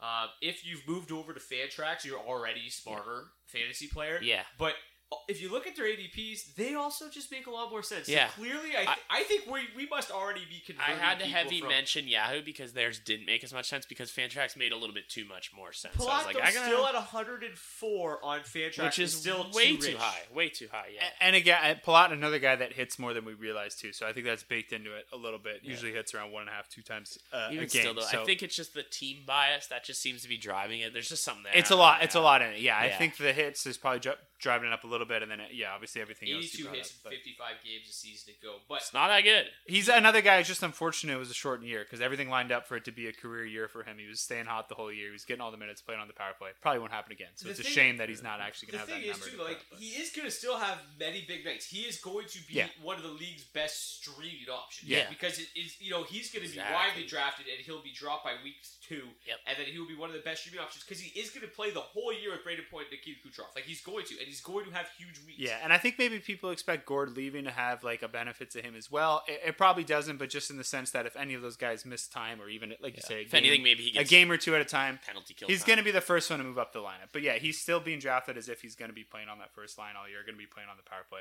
He's not and that's not the case. So hopefully he gets back to the point where we can stream him because it's not going to be that in the season. But uh, yeah, some value still to be had there. But again, ADP just way too way too high All right, last week or low. I can't remember what you called it, but we made some kind of sandwich last week. This you We went out. We went out of the the compliment sandwich. We the went out of compliment sandwich. Yes. This week we, we went out of whack. We already talked about your bus. You mentioned Svechnikov. We, we we did that already. So now we'll go back to sleepers. This is a weird sandwich. The meat's on top, but uh, we got two pieces of bread to get here. It's like a flatbread. Sure. Yeah. Something Nice. like that. Yeah, we're Yeah. big It's like a panini. sandwich guys. No, not a panini. Uh, I was yeah, gonna say that, flatbread. but I think a flatbread. Yeah. Yeah, sure. Yeah. Perfect. Double down. So what do you want? Sleeper? Sleepers, yeah. So we, we- uh, you know, wh- while you're pulling up Yeah. your information here, Taylor Hall i- is D's sleeper. I did mention him earlier. His current ADP: ninety six point seven on Fantrax, ninety point one on Yahoo, ninety three point four uh, overall between those two websites. So, um, D he's going, you know, right after Ryan Nugent Hopkins, and, and he's a guy that that could definitely be in that top fifty left winger by the end of the season. Yeah, and um, obviously had a very great stint, uh, or very good stint, great stint in Boston last year uh, to close it out. 14 points uh, in 16 games, eight goals, six assists. Um, after moving to the Bruins from Buffalo, you know, we were had I think a lot higher hopes for his stint in Buffalo than what ended up happening. Obviously, everything going on with Eichel uh, and all that played into it as well. And Buffalo as a whole just had a nightmare of a season. And, It and wasn't great. Taylor Hall was a part yeah, of that, that's to, to be uh, sure. the definition of nightmare. Yeah, but I think people probably, um, you know, think a little bit lower of his time in Arizona than it was. Again, just half a season. Uh, you know, wasn't as great as his time in New Jersey, but still had 27 points in 35 games um, and an 8.1 shooting percentage. Uh, so again, this has kind of been the theme with Hall throughout his career. Um, you know, kind of has trouble really shooting at an above average rate, and the one time he did, he won the MVP trophy. So Here we go. uh, again, there's obviously a ton of upside here. Basically, uh, just shy of a point per game in that small sample size with Boston last year. Couple of issues there. David Krejci uh, is MIA, missing in action uh, somewhere in Eastern Haven't Europe heard of right He's now. in Czech Republic. he has ran away. in Eastern Europe. Um, He finally got the winger that he's been looking for his whole life, and he left. yeah, Yeah, yeah. he said, you know what? It's too easy out And it here." is a little bit concerning because there's obviously not a ton of depth at center ice in Boston. Uh, and you could say, hey, maybe he can move up the lineup, sniff a little bit of time with Boston. One, amazing. The issue there, obviously, him and Marchand, basically their whole careers have predominantly played on the left wing. So uh, he's not going to usurp, I don't think, Marchand on that top line anytime soon. Uh, so yeah, it's hard to imagine how he could possibly sneak on a Boston one. So that's the only reason he stayed outside my top 15. Uh, but obviously the potential is there, right? Whether it be a Marchand injury or, or anything else, they, they look to actually try him on the right side. Uh, you know, obviously I wouldn't bank on it considering he's played 15 years now on the left, but 10 years. But anyway, uh, yeah, a lot of upside there. Uh, he's going super deep in drafts. Brock's going to give me his ADP. 93. Yeah, so right around uh, behind Palat, uh, right around all the or behind all these other guys that we've been talking about. Like I said, he was a borderline top fifteen pick for me. Uh, the upside, we all know what the upside is. He won the Hart Trophy three years ago.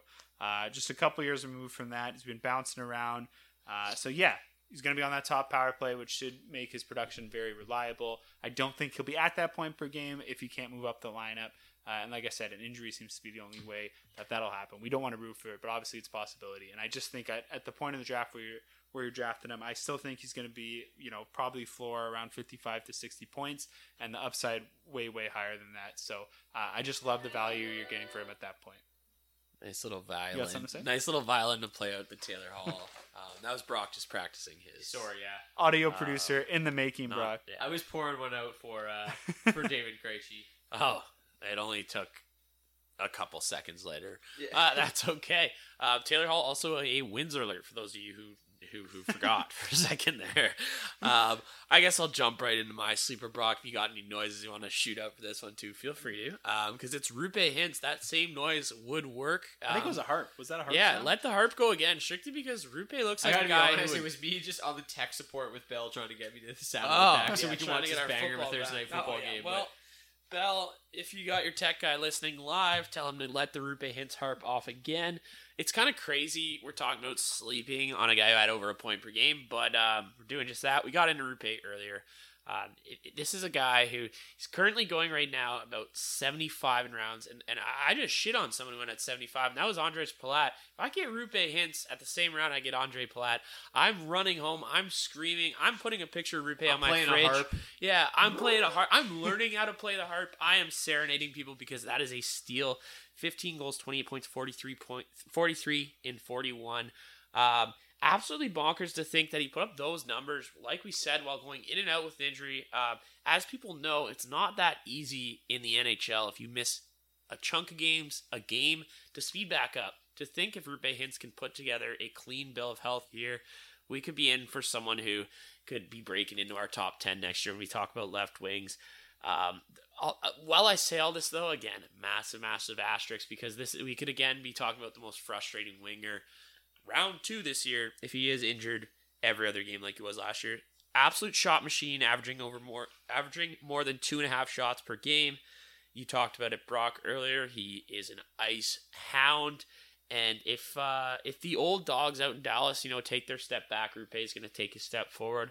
A lot of people think that maybe Jason Robertson might be stepping on his toes, but I don't think so. I think they're both going to work fluently together. Hintz is an absolute power play stud, which should bode well for him, especially with the likes of Tyler Seguin coming back. We cannot stress how important it is to have arguably your most offensive weapon back in your lineup. Doesn't matter what team you are, and that's exactly what Tyler Seguin is. With that comes only more time for, for Roope and only more success for Roope. You're just putting more weapons with someone who is already just waiting to break out with, again, a full year of health. Um, a lot of times with guys like these, we could say, yeah, maybe he, he shot very well. But with over two and a half shots per game, just puck's going to go in the net for Roope. Um, there's so much talent out in Dallas, and I think we're going to go back to seeing a Dallas team that was a playoff contender just years ago. And uh, actually, in the finals two years ago, a lot of people forget. It's actually crazy to say that. But um, yeah, for me, Roope Hintz being a little slept on. 75 ADP. If I can get him around there, I'll be uh, I'll be a very happy man. Um, but Roope, for the love of God, take your vitamins, stay healthy, and please, please, not all of us have 50 IR spots. So we can't uh, we can't take you like that. So Yeah, and if you, uh, I, I just was reading a little bit from Mike Heika. He's the lead Stars reporter uh, for the Stars website, and just this stuck out to me. Uh, Hintz might be the most physically gifted player on the Stars. He's among the fastest skaters, and then they he goes on to say that he will be vying for playing time with Seguin, obviously, but this will give them a one-two punch down the middle that they haven't had since Mike Modano's time with the Stars. so it's been a long time Yeah. since they've had two centers that can really command the type of ice time that these two can. And Hits is, I, I think, really dropping because people think Seguin's return is going to hurt him. And I just don't think it's going to happen. He'll still It- find himself on that power play. He's going to Yeah. be on the power play. now there's play. just He's another be playing- unreal I- shooting option, a little more space. He's going to be great. I, I, I have no concerns about him blowing up this year at all. I was Uh, actually mind blown to see you guys both had him at 14 on your on your thing. Um, uh, I also had him up there high, but I thought I was pretty high on him to start. I was like, oh no, I don't think he's going to get any respect. Came in and uh, we were all kind of the same, so I think we all love Hintz quite a bit, and uh, probably the, one of the best flow in the league. I think we can agree on that. Absolutely, um, yeah. absolute solid central, yeah. But uh, all right, my bust for the left wingers sleeper sleeper. Sorry for the he just uh, to- left wingers is someone. Jakob Vrana of the Detroit Red Wings. He might be the only guy we're drafting from the Detroit Red Wings. Uh, unless, of course, Moritz Seider makes the Red Wings, which he's obviously going to. He's obviously going to be the best defenseman in the NHL. Uh, but yeah, Veronica's an absolute scoring machine.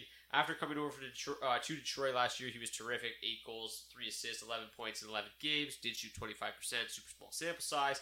Uh, he's a goal scoring machine, and right now, his average draft position is 142.5 on Fantrax, 169 nice on Yahoo, Very nice. 155.7 between the two. Uh, basically undrafted, which makes next to zero sense for a guy that is almost certain to score 30 goals this season.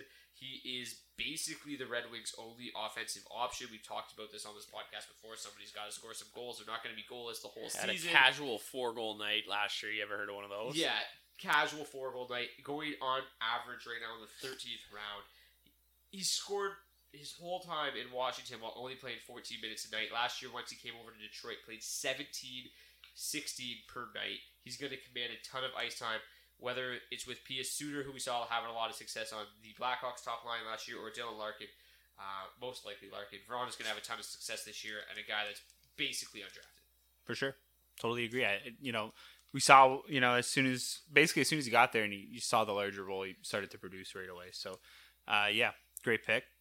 Uh, we'll move it on to the breakouts now. Uh, I'll start it off. I got um, Jason Robertson here, and Beebs, you're actually a little bit higher than Robertson. He cracked your top, Hell yeah. uh, a little higher on Robertson than me. He cracked, cracked your top 15. I think J Rod's Um, a stud. Yeah, and rightfully so. He had an awesome year last year, and I, I just really feel like it's going under the radar.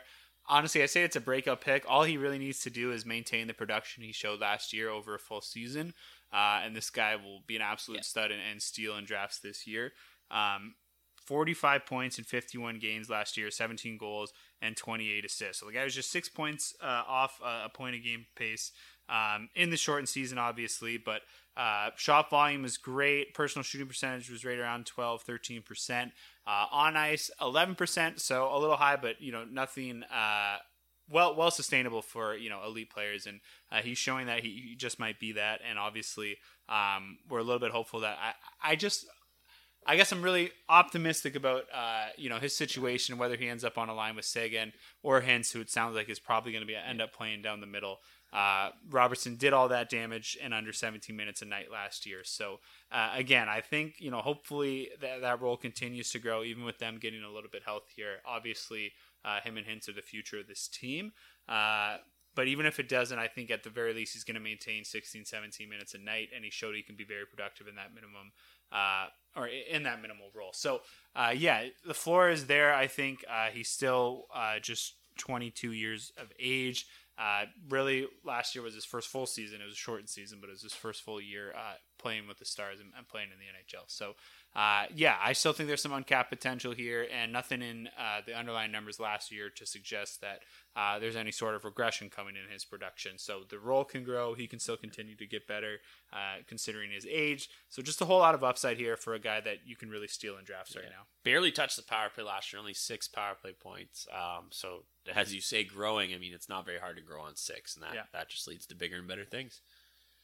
To build on that a little bit, six points in his first 12 games while only playing 12 and a half minutes per game.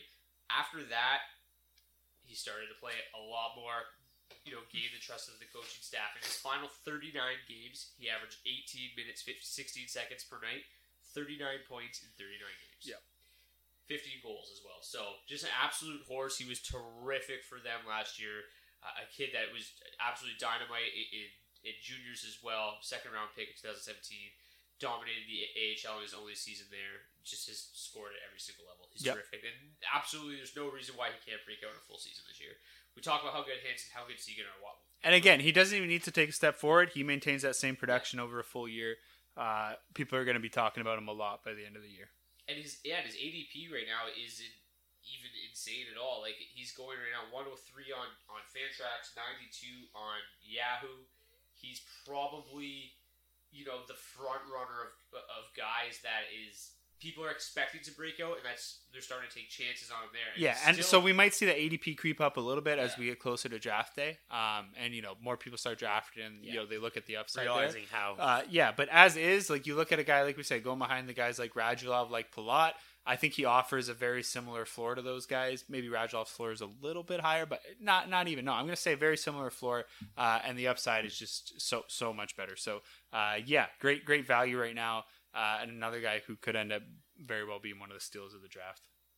Beebs, I'll let you start with your breakout here because it was actually my breakout, but uh, you you picked him first, so you, you go there, and then I'll finish it up with mine. who know we who knew we'd be having a battle over Timmy Stützle.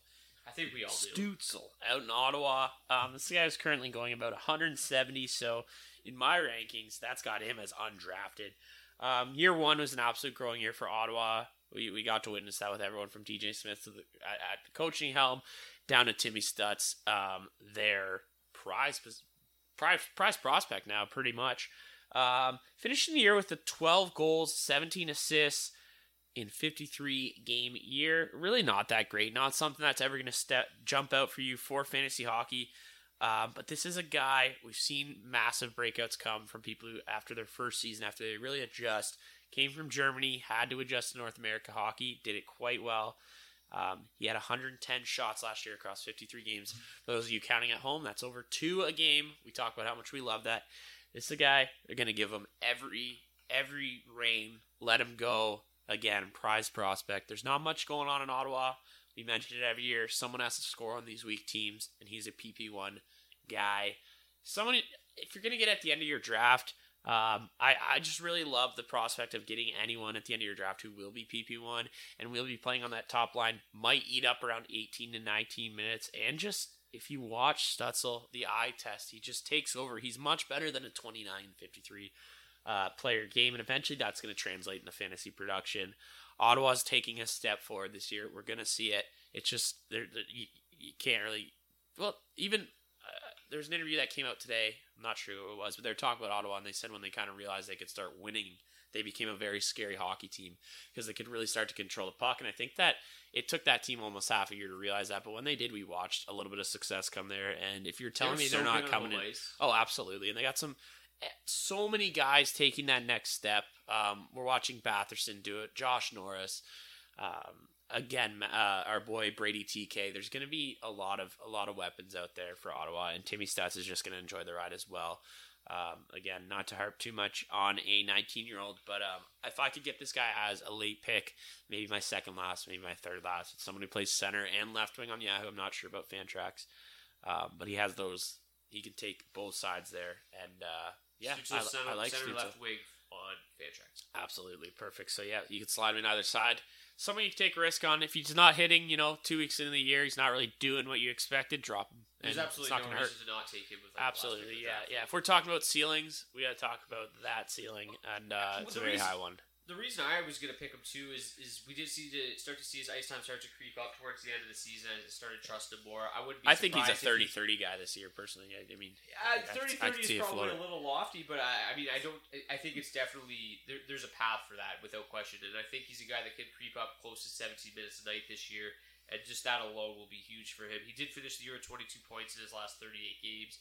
Uh, you know, pretty decent production there. It's basically a 50 point pace right there. Then you just got to, you know, add a couple more goals, assists here and there, and you're, on that 60 point pace. But I think, you know, maybe the addition of a guy like Shane Pinto down the middle, if he can develop into their number two center, that'll go a long way because I think that top line's pretty solidified with Tkachuk, Norris, and Batherson. So they just got to find somebody to play with Stützle there on the second line. And, Yeah, go a mile. Sky's limit. But, uh, you know, basically the next best thing, uh, actually, was pro- probably supposed to be the first best thing. Uh, since Timmy Stützle Alexis Lafreniere, uh, went first overall last year. Very disappointing. Uh, rookie season, only 12 goals, 9 assists, 21 points in 56 games. Uh, the reason I really think he's going to break out is, is, you know, Chris Kreider continues to get up there in age. Uh, this is a kid that could absolutely end up on the top line with Zibanejad.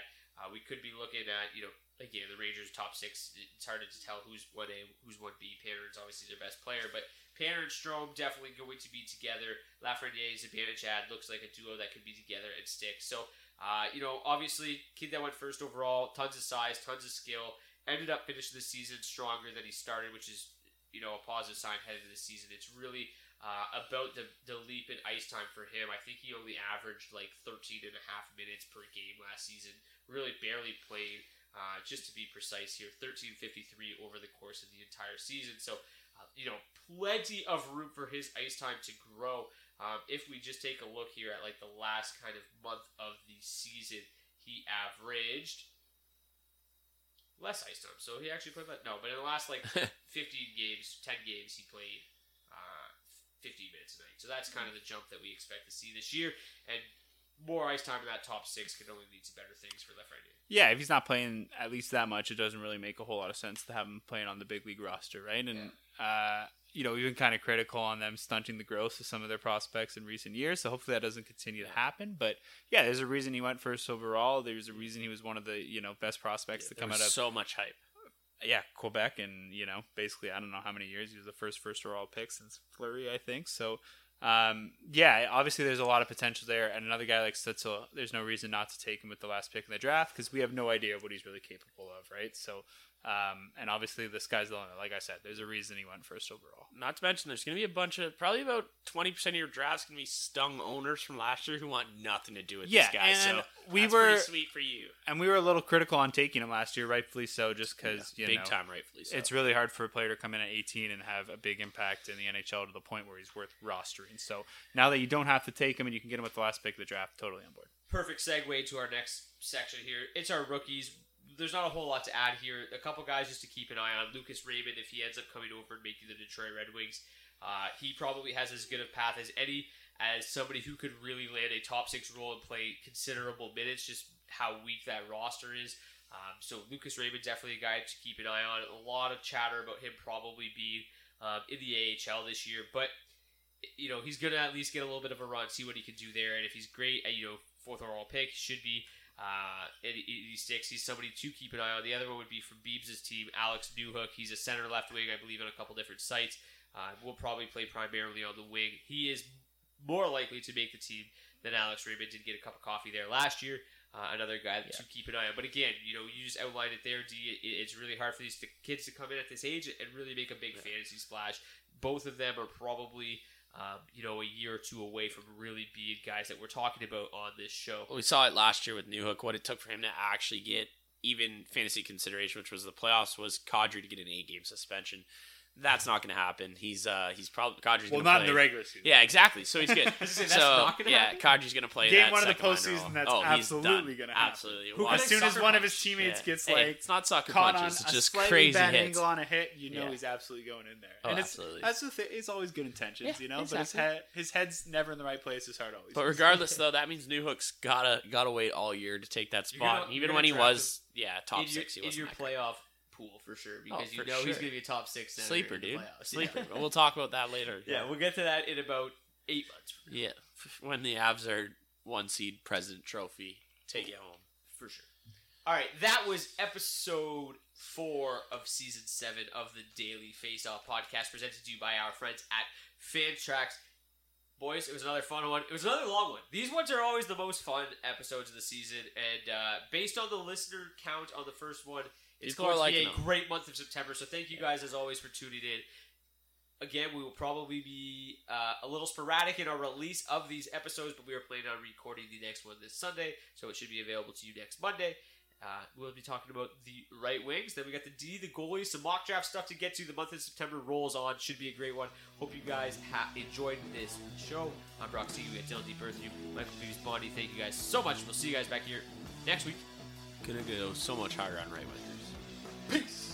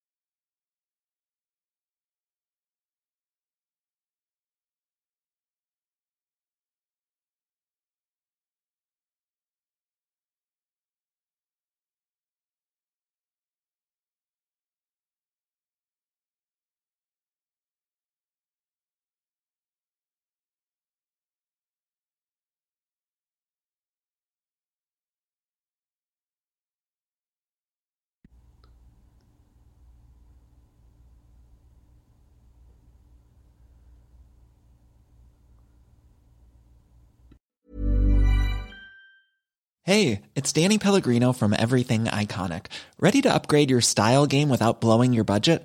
Check out Quince. They've got all the good stuff shirts and polos, activewear, and fine leather goods, all at 50 to 80% less than other high end brands. And the best part? They're all about safe, ethical, and responsible manufacturing. Get that luxury vibe without the luxury price tag. Hit up quince.com slash upgrade for free shipping and 365 day returns on your next order. That's quince.com slash upgrade. Hi, I'm Daniel, founder of Pretty Litter. Cats and cat owners deserve better than any old fashioned litter. That's why I teamed up with scientists and veterinarians to create Pretty Litter. Its innovative crystal formula has superior odor control and weighs up to 80% less than clay litter. Pretty Litter even monitors health by changing colors to help detect early signs of potential illness. It's the world's smartest kitty litter. Go to prettylitter.com and use code ACAST for 20% off your first order and a free cat toy. Terms and conditions apply. See site for details. Hold up. What was that? Boring. No flavor. That was as bad as those leftovers you ate all week. Keke Palmer here, and it's time to say hello to something fresh and guilt-free. Hello Fresh. Jazz up dinner with pecan-crusted chicken or garlic butter shrimp scampi. Now that's music to my mouth. Hello Fresh. Let's get this dinner party started. Discover all the delicious possibilities at hellofresh.com. When it comes to your finances, you think you've done it all. You've saved, you've researched, and you've invested all that you can. Now it's time to take those investments to the next level by using the brand behind every great investor, Yahoo Finance. As America's number one finance destination, Yahoo Finance has everything you need, whether you're a seasoned trader or just dipping your toes into the market. Join the millions of investors who trust Yahoo Finance to guide them on their financial journey.